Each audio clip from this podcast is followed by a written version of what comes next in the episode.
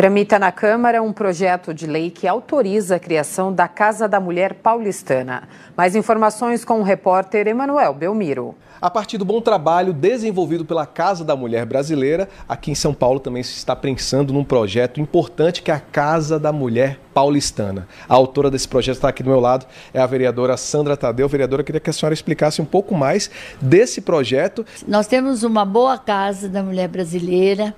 Inclusive, a gente trabalhou muito para que essa casa terminasse. E é uma casa muito grande. Tudo que você possa imaginar, não sei se você já teve a oportunidade de ir lá e conhecer, tudo que você precisa tem lá. Mas tem algo muito importante que a mulher antes de chegar numa delegacia ou fazer um BO, primeiramente ela tem um acolhimento.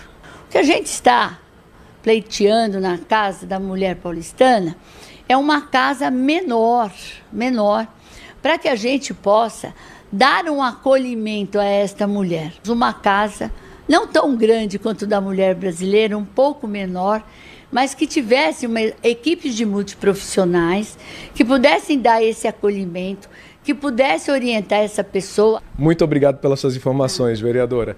Para saber mais detalhes a respeito desse e de outros projetos, é só acessar o nosso portal sãopaulo.sp.leg.br.